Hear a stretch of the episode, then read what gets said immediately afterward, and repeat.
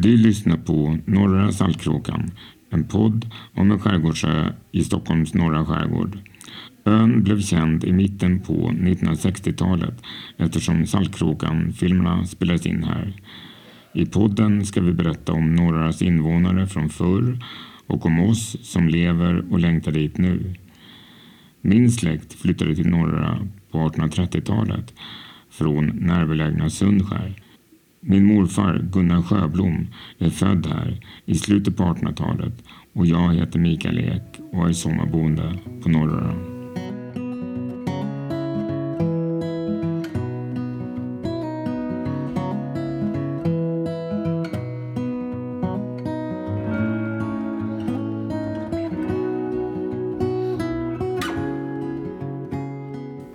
Björn Nalle Söderman har sina rötter på Norröra och har varit sommarboende på ön sedan barnsben. Vi talar om Nalles släkt av lotsar, skutskeppare och hur det var att ha en bondgård på ön. Men vi börjar med att reda ut vårt släktskap.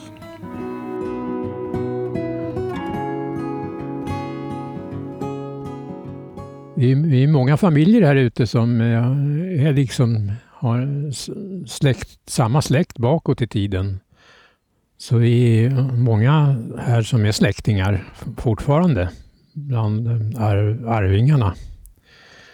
Man kan väl säga att bör, ja, man, man startar från eh, slutet av 1700-talet.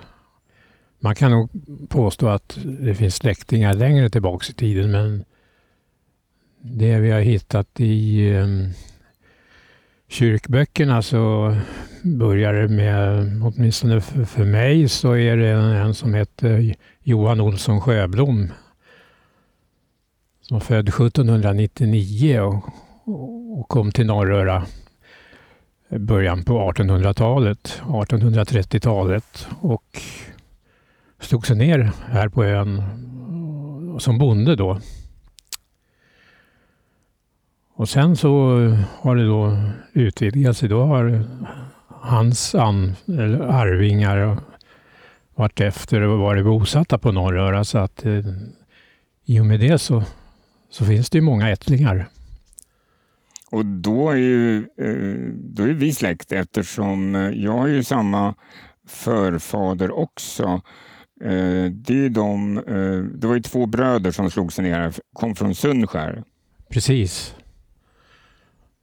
Så att, eh, jag ska inte räkna upp vilken, eh, hur vi är släkt, för det blir ganska många farmor och farfars ja. eh, led här. Ja, det blir det. Men ja, visst, det, det, det kan bli tröttsamt att räkna upp. men, men, det finns, vi har gjort eh, stamtavlor så, så, att det går att följa. Följa hela, alla ja, släktingar. Det är ju som sagt var många, många som bo, ättlingar då som bor kvar på, på, på ön. Så att, ja, du, att du, Micke och jag är släkt med varandra, det, det är väl känt. ja, när man tittar lite, då är man ju släkt med så otroligt många här. Det är ju fantastiskt och hur många som kom. Det var väl de här, det var väl två bröder som flyttade hit eh, då på 1830-talet ja, ja. bland eh, flyttade det som var affär på 60 eh, fram till 60-talet. Ja. Eh, att de flyttade det, bland annat huset hit. Ja, det var ett, ja, ett av husen flyttades från Svartlöga tror jag. Men det kanske du nämnde? Nej, jag Nej. det var från Sundskär. Det var något som från Sundskär. Ja, då var det något, det var något annat då som någon hade flyttat. Ja, det har kommit flyttats hus. Man gjorde ju så förr i tiden att man flyttar man från en ö till en annan så tog man med sig huset också. Idag låter det helt obegripligt men det var på något sätt man, det var inte så svårt på den tiden ändå. Eller folk hade verkligen den kunskapen. Ja. Ja, det var ju ofta timrade hus så att man, man tog ner stock för stock och märkte upp och sen så kunde man lätt följa den där märkningen och sätta upp huset igen på en ny plats. Det var väl trans transporterna som var jobbiga. Bor ni i en eh, släktgård där ni bor nu? Nej, det är en vanlig sommar. Ett vanligt sommarhus, sommarbostad. Eh, Beskriv var på norra du bor. Eh, Det här är, där jag bor, det är i byn. Så det är Ganska nära nuvarande Ångbåtsbrygga kan man säga. Eh, Det heter ju Måsberg. Det Din familj bakåt då. Eh, din pappa, eh, var han född här? Det, din pappa är Ruben. Han heter Ruben, jag är född här på Norröra. Han Föddes 1911. Så att jag bor på en... eh, Det var han som byggde det huset som jag bor i nu. Så vi bor granne med storstugan. Där min farfar bodde. Och det är det vita huset då. Ja, det är ett vitt hus. När man går mot, från Bybacka till Ångbåtsbryggan, då är det upp till Till höger. höger efter ladorna. Ja. Ja, just det. Mm. Eh, Och din mor var Sonja, eh, Sonja Söderman. Hon hette Sonja Söderman. Ja, alltså Sonja Andreasson hette hon. För, och det var hennes föräldrar som började hyra. Eftersom min pappa bodde i en grann, granne med hyresvärden som de, min mormor och morfar då som sagt hyrde då. De bodde ju, det var ju granne med en bror till min farfar, för de bodde ju grannar, min farfar och Anton Söderman som han hette. Ja, så dina föräldrar träffades här ute ja. Ja, det stämmer. Mm. Så, att, så de lekte ju här ihop som barn också. Så att min mammas föräldrar, alltså mina morföräldrar, de 1913 började de hyra en stuga här ute. Av en som hette Anton Söderman. Och det måste varit en av de första då sommargästerna här ute. Ja, det kan man säga. De var väl bland de första.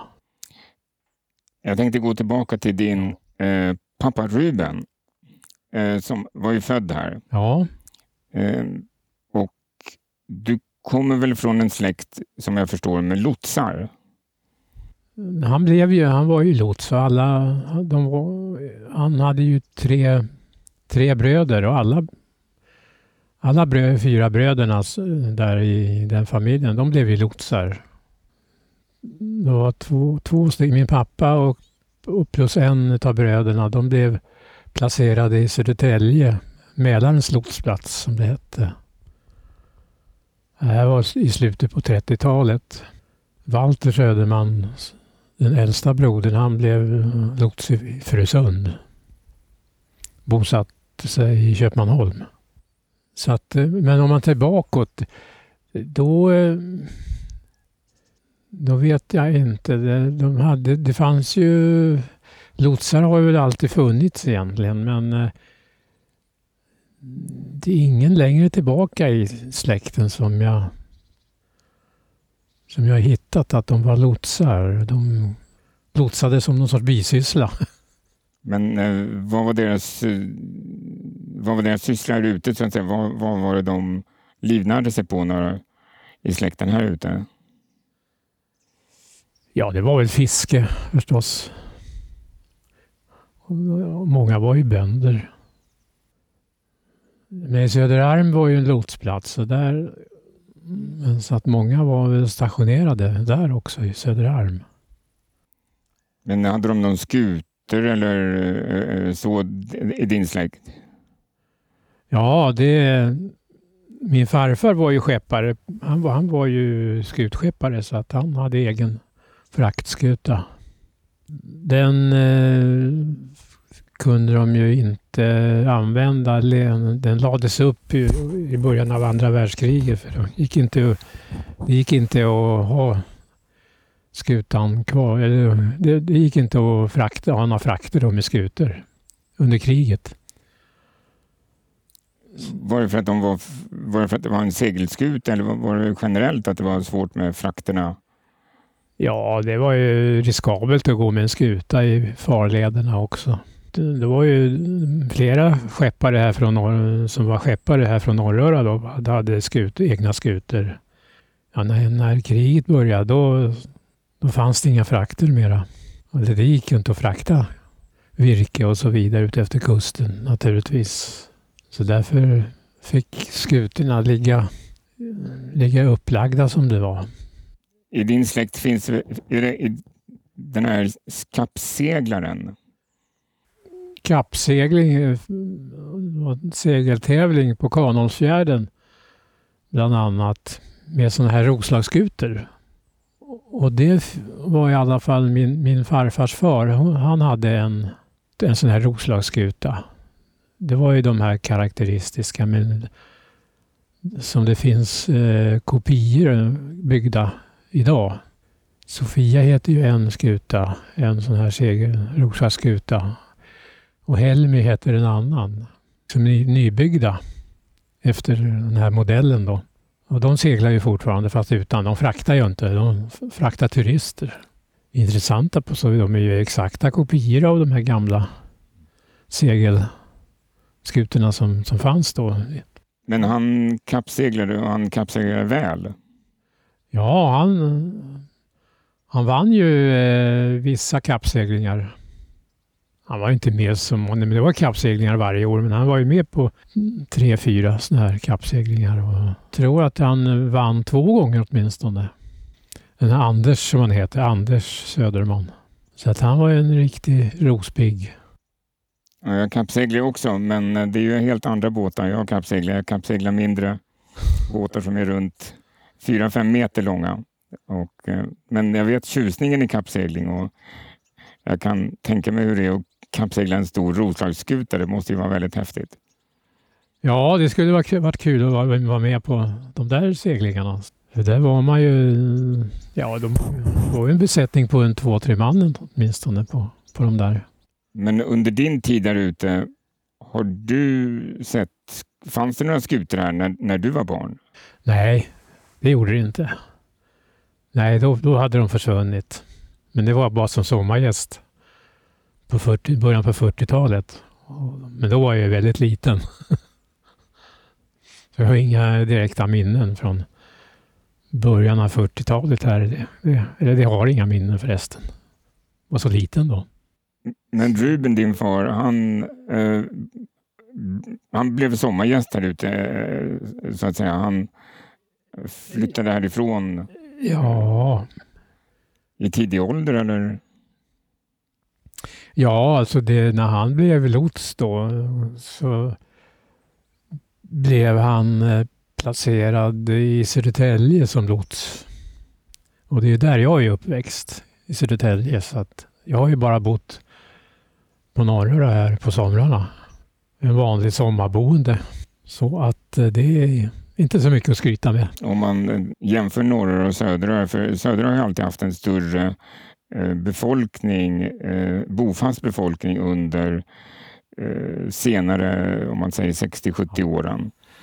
Men det är väl det att, som jag förstår att på norra så var man just lotsar och man jobbade inom kustbevakningen och, man jobbade på andra ställen. Man fick yrken som, som inte gjorde att man behövde vara på Norröra eller inte ens kanske kunde vara på Norröra. Medan på Söderöra så byggde man båtar, man hade rederi och man var ja. snickare och fiskare och man hade saker som band en till platsen på ett helt annat sätt. Ja, det var ju helt annat eh, yrkesliv kan man ju säga. Skilt från Norröra. Ja, det var skilda kategorier för Norröra och Söderöra hade. Det var yrkeskategorier. Så att, men det är som du säger, det var ju båtbyggare och fiskare och de bodde ju på Söderöra naturligtvis. Men att Norröra, det utmärkte sig ju inte som någon sorts så att säga yrkes... Ja, det fanns ju en, en bonde fanns ju. Men han försvann i början på 60-talet. Har du, har du minnen från eh, bonden? För han hette Nyman i efterman. Ja, Nils Nyman, det, honom kände jag ju väl som tonåring och fram till 1960. Så länge han var kvar här på, på ön som bonde. Så han, var, han, var, han var ju här i tio år. Kom hit i början på 50-talet. flyttade hit från en gård. Ja, uppåt Uppland, tror jag han kom ifrån. Och eh, fortsatte med jordbruk här. Efter den tidigare bonden, jag som bodde här på, på samma plats då, som, som Nyman tog över. Det var ju en som hette Frans Sjöblom som var bonde på Norröra. Honom har jag ju aldrig träffat. Men bonde Nyman, han... Eh, honom eh, kunde man, köpte man ju mjölk av. Ställde man en mjöl, mjölkflaska på hans veranda på kvällen. Och sen på morgonen så hämtade man, fyllde han ju då, efter mjölkningen så fylldes ju det var ju många sommargäster som hade de här mjölkflaskor, sina egna mjölkflaskor som fylldes på då på, på morgonen efter. Så gick man och hämtade. Och betalning det, det skedde ju efteråt. Man swishade inte direkt. Men eh, det gick bra med kontanter också då. Men vad odlade han mer än... Eh, naturligtvis fanns det ju hö och eh, bete. Ja, det var ju många, mycket slåtterängar på ön. Så alltså att det fanns, det var ju då att... Så det gällde ju att kunna slå så man kunde få ihop hö till vintern. Det fanns ju då några olika bofasta här som, som, som var bönder, småbönder kan man säga, som hade kor. Ett, ett par kor kanske bara för husbehov. Då. Jag tänkte på de här eh, lotsarna som bodde här och skepparna. De hade ju kor här också. Men då var det fruarna då som fick sköta om dem. Gjorde frakter. Men Nyman, odlade han något annat eh, spannmål eller var det någon... Eh? Nej, han odlade inget spannmål som man kunde sälja vad jag vet. Utan det var till husbehov som han... Han levde på, på mjölken han gjorde, fick. Jag kommer inte ihåg om de hade gris. De hade ju ofta gri, varsin gris också de här som hade kor.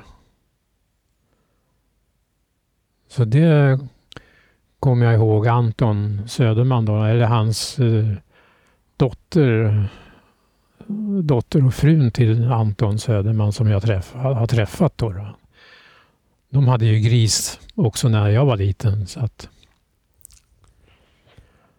För Anton bodde, det är din, eh, vad är det? Det är min eh, farfars bror. Eva. Och han bodde permanent här? Ja, det var, och det var han som han var lots alltså. Och han var placerad i, i Söderarm så att eh, en lotsbåt som, det, som seglade då så att han kunde seglade mellan Norröra och och Söderarm då, så att han var ju borta då veckovis när han bodde på Söderarm. Som, han var lotsförman som det hette då. Men de hade även de hade ett par, par kor och så en gris. Så att de, de hade mat ändå. Men det är klart, de, och bröd och, så, och, och sånt, det bakar de ju naturligtvis själva. Och fiske förstås också då? Det var ju fiske alltid... naturligtvis, det var ju det. Det var ju, kunde de ju fiska till husbehov så att det gjordes ju. kunde de ju alltid få ihop. Så det var ju självhushållning. Men de fick ihop i alla fall, så de kunde leva på det. Mm. Ja, de var väl också väldiga mångsysslare där ute. Och sen när, när de första stockholmarna kom på sommaren, då kanske det gav ett litet tillskott av kontanter också då? Ja, det är klart. Det, många kunde ju, många var ju, hade det här med att de kunde bygga hus. Det hade de ju i blodet också så att eh, många var ju kunniga snickare då också, det får man säga. Så när, när det började komma sommarboende hit och folk som ville hyra stugor så då var det många som flera som satte upp stugor då för att hyra ut. På vilket sätt har norra förändrats på de här åren om man nu ser tillbaka kanske ja, 60 år eller vad, vad, vilken tidsperiod man nu vill? Ja, alltså det är förändringar. Det är stora förändringar som har blivit. Många av, av de som hyrde hus här från början om man säger där det här det kom igång att hyra, hyra hus här, det var ju mitten på 50-talet som man kanske, om det började ta fart det här med att hyra eh, sommarboende på ön.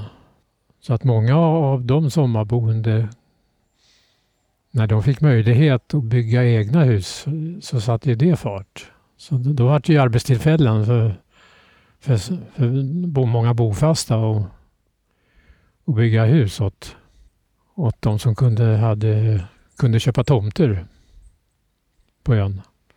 Så att det fanns ju efterfrågan. Så det började, kom, ju, liksom kom igång då på 50, slutet på 50-talet och 60-talet. Och, men sen var det ju så mycket eh, sånt tryck då på att vi kunde vilja bygga hus. Då, så då, då var det ju plötsligt byggnadsförbud för då måste man ju göra den här planen, byggnadsplanen, innan man godkände. Just det, det var ett byggstopp under en längre tid här ja. Ja. Man säger på 50-talet så när det kom igång, det var ju två om, ett par områden som eh, det började. Ett, ett område var, är ju det där vi, där vi, Micke och jag sitter just nu. Valdemarsudde som det började byggas på 50-talet. Så, så, att, och sen var det på Holmen som det heter. På sydöstra delen av norra kunde det också styckas tomter. Och då, men det var då innan byggstoppet trädde i kraft. Ja, det var några tomter som lyckades bli bebyggda där ute innan byggstoppet. Men det var inte så många väl? Det var väl den stora explosionen. Var det på eh, mitten på 70-talet sen då när... Ja, den stora explosionen den kom ju då i mitten på 70-talet, 1975, 76. För då hade det ju blivit en, en byggnadsplan som kunde fastställas, fastställas. När den var klar då alltså, och det här med vatten och avlopp, att det fanns godkänt vatten på ön. Man borrade ja, borrhål på vissa ställen på ön som man pumpade vatten och provpumpade så att man kunde visa då att det fanns tillräckligt med vatten för, för de tomter som man antogs kunde styckas av enligt den här planen. Ja, förut var det bara i stort sett Bybackabrunnen som var den allmänna brunnen på ön. Som jag minns i alla fall. Ja, det är som jag minns också så var, så var det den enda allmänna brunnen. Och den var ju känd för att ha bra vatten också, faktiskt. Så när, ja, när jag var liten, då var de som bodde i byn, då, de hämtade ju ofta vatten i Bybacka brunn. Men det var väl så att det var väl dricksvatten man använde, tog därifrån. Sen var det väl ofta sjövatten man hämtade till disk och så vidare. Jo, det gjorde man ju alltid när man hade sin grävda brunn. Det, var ju, det mesta var ju sjövatten och man, det fanns ju inga duschar på den tiden och så där, utan man gick ju ner och, i, i sjön och badade. Ja. De första fritidshusen de byggdes ju så att de hade ganska nära till sjön. Innan, innan den här planen kom som gjorde att man fick stycka av längre in på ön och då var det långt, kunde det bli långt till någon bad, badstrand och så vidare. Men det där tog ju fart sen med, med försäljningen då. Det var ju de eh, bönder här som kunde sälja av, sälja av mark. Då, då de kunde ju tjäna en slant på att sälja tomter. Så det var ju ingen, var ingen dålig affär för dem. ja, på många ställen så köptes det upp stora markområden av bostadsbolag då, som gjorde att som kunde sälja. Men då var ju marken redan, de styckade upp av och, och byggde och sålde hus och tomt då, sam, samtidigt. Hus med, eller tomt med hus på. Det var även här på norra man gjorde det alltså med att mm, andra, man kunde köpa ett nybyggt hus med, på en tomt. Då. Ja, det var nog inte så vanligt här på, på Norröra, men vad jag kommer ihåg. Det var på 70, 75 som den här byggnadsplanen var godkänd och då på många av de tomterna som, eh, som var avstyckade då tidigare, då, många fanns ju hus på. Det gjorde det faktiskt förstås. De som hade fått bygglov innan byggstoppet. Då fanns ju huset redan. Så var det ju så att det, det var ju bara tomterna som kunde säljas. Men eh, det var ju efter, var ju efterfrågan. Det fanns ju de som, kunde, som hade köpt upp mark redan här, köpt hemman som visste att det var en plan, byggnadsplan på gång som stycka av och sälja tomter utan hus. Det gick ju bra. Hur, hur tog man sig hit på, när du var barn till exempel? Hur, hur, hur tog man sig till norra egentligen? Ja, det var ju skärgårdsbåt från eh, Stockholm bland annat. gick ju ångbåtar hit. Så att på det viset man kunde från början när ångbåtstrafiken kom igång hit ut, då var det ångbåt från Stockholm. Och det var ju, ångbåt kom ju hit då från, kanske inte, ja, nästan dagligen från Stockholm så att det var ju trafik, passagerartrafik hit. Så att, och det, vi pratar ungefär kanske, är det 50-tal vi pratar då? Då är det 50-talet, ja. För det måste ju varit en ganska lång resa. Sjöguld nu som är en så snabb båt tar ju ändå, i och för sig stannar de på väldigt många bryggor, men tar ju tre timmar då. Men det måste tagit en stund att åka ångbåt hit ut. Ja, det tog ju sex timmar, det gjorde det. Fem, sex timmar. Nej, det var ju flera gånger som jag, jag själv åkte ångbåt hit från Stockholm. När jag jobbade i Stockholm ett tag så då, då kunde man åka hit på, på eftermiddagen. Ja, det, det, var ju, det, det, var ju på, i så fall på fredag eftermiddagar man åkte hit då med ångbåt från Stockholm. Och det, det har ju varit en fin tur med ångbåt. Det saknar man nu. Och det var en annan, nu skulle inte någon stå ut och sitta sex timmar på en ångbåt. Men... Eh, Nej, inte bara om det gällde för, för bara resan. Nej. Men det var ett helt annat, det, det var, det, man kan tänka sig att det var ett helt annat socialt liv på ångbåten också, att man verkligen pratade med varandra och sådär. Ja, det var det. Man kunde i alla fall gå omkring lite på en ångbåt.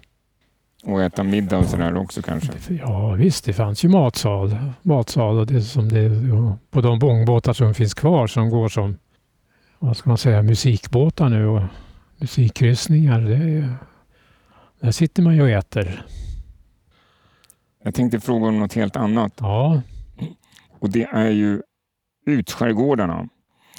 Det är många norrabor under tiderna som har haft eh, andelar och stugor i utskärgårdarna och eh, jag vet att min eh, morfars far hade eh, bod på Röder, norrskärgården. Och, eh, ja. Eh, och andel i norrskärgården. Och, eh, och ni har ju en eh, bod på Infredel. Ja, det stämmer. Hur, hur kom den till och hur, vad har man använt den till och vad, vem byggde den? Det var en, eh, en bonde här på, ja han var, han var en skeppare också så att han var väl lite mångsysslare. Han hette eh, Karl-Oskar Pettersson som byggde den här boden på Infredel. Och det var ju då, vad ska man säga, min, min farmors pappa som hette det. Karl-Oskar Pettersson ja. Han byggde boden på, på Infredel och det var ju, men det var ju, de använde sig för att övernatta i. Som alla bodarna som, som byggdes på utskärgården, det var ju eh, för, som ren övernattning. Men, men de byggde ju sig så att man de kunde med, med en vedspis att man kunde ja, laga mat i alla fall. Och man hade, fick ta med sig ved förstås från, från land. Så man hade då, så man kunde värma upp huset med från en vedspis. Så det var, de var ju riktigt i den boden i alla fall som han byggde. Min förfader han hade en riktig skorstensstock med järnspis. Vad gjorde man där ute? Var, varför vill man komma åt utskärgården så att säga? Ja, det var ju för fiskes skull och, och jakt och sjöfågeljakt och även säljakt. Och vilket år eh, ska... pratar vi om? När byggdes boden? Det där vet jag inte riktigt exakt, men eh, det var ju... Ja, det var, måste ha varit i slutet på 1800-talet ändå. Jag kommer inte ihåg någon exakt uppgift, men, men det, det finns säkert beskrivet. Men när ni, det byggdes. ni är där ibland nu också? Ja, det händer, fast det är inte så att man man är inte där för att övernatta i boden. Den, den är ganska risig nu så att den, be, den är i behov av upprustning. Det är så många delägare nu i, i den så att det, det är boden så är det, det är åtta delägare nu från skilda håll. Som, det gäller att liksom få ihop ett antal som vill kosta på. Nu är den ganska fallfärdig kan man väl säga, så det är, det är lite tråkigt.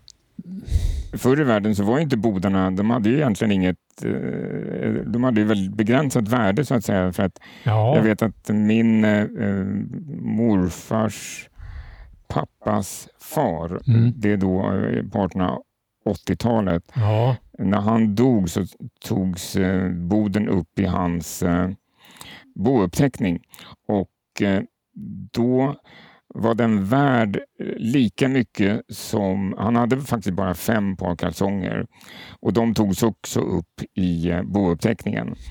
Men hade han haft 20 par kalsonger då hade de haft samma värde som den här andelen och boden på röder. Och jag vet att idag, eh, för några år sedan, så såldes ju en bod på röder för drygt 5 miljoner. Och kalsongerna har inte stigit i samma... De, nej, de har nog inte det. det. Jag vet inte vad de skulle vara gjorda av om de, kalsonger kostar fem miljoner. Det var väl... De kanske skulle vara diamantbehängda. Beskriv för den som aldrig varit ute, där ute. Var ligger Infredel och ja, var ligger det? Hur tar man sig dit?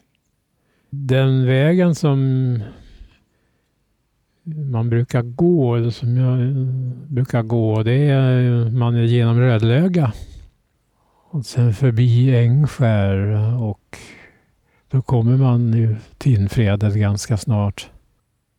För Infredel ligger ju ganska nära Ängskär kan man väl säga. Och, och det är, vad kan det vara, distansminuter härifrån? Om man... Fem, sex distansminuter.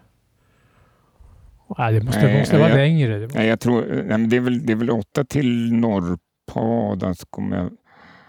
det borde vara kanske 12 eller 14 då. Ja, det, ja, det är mer än 12, ja, 12 kan det vara. Mm. Men hur många bodar finns det på Infredel? Infredel, ja det är om man räknar de bodar som, som hör till, öar som, kobbar som hör till Infredel så är det, ja, det är bara tre stycken tror jag. Och själva Fredel är mycket större. För fredla, Fredlarna omfattas ju, själva Fredlarna, det är en, Fredlarna är ju en fastighet egentligen. Och det är väl likadant på Röder att det heter, Fred, ja, det heter Fredlarna 1-1 på Fredlarna fastigheten. Man har ju en andel i, i den fastigheten. Och det, det, Fredlarna och Infredel är, är samma fastighet kan man säga då? Ja, just det. Fredarna, det är ju hela, både infredel och utfredel hör ju till, det är samma fastighet. Ja, vi har bara åkt igenom infredel men, och varit en hel del på utfredel. Då. Ja, ja. Jo, det är väl det vanligaste resmålet att man kanske åker till utfredel. För man kanske alltid har, man, man har väl någon kontakt där ändå på kanske. infredel, det är bara tre, tre bodar när man skulle åka, åka till fredlarna, Man sa att man åker till fredlarna. så alltså att man sa ju inte om man åkte till utfredel eller om man åkte till infredel. Det, det skilde man ju inte på. Man sa att man åker till fredlarna sen. Om det var infredel eller utfredel. det... det är många namn, fredlarna, som, som jag har förstått.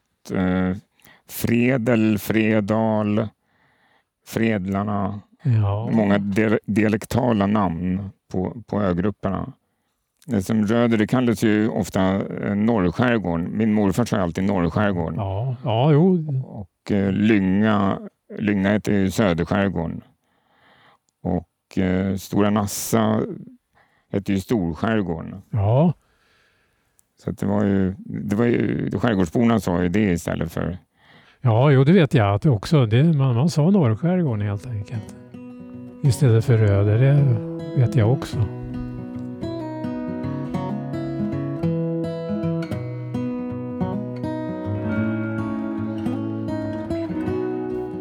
Ett stort tack till Nalle för samtalet på terrassen i somras. Tack också till Anna Linder för allt bakom kulisserna-arbete. Om du vill komma i kontakt med podden, sök på Norra Saltkråkan-podden på Facebook.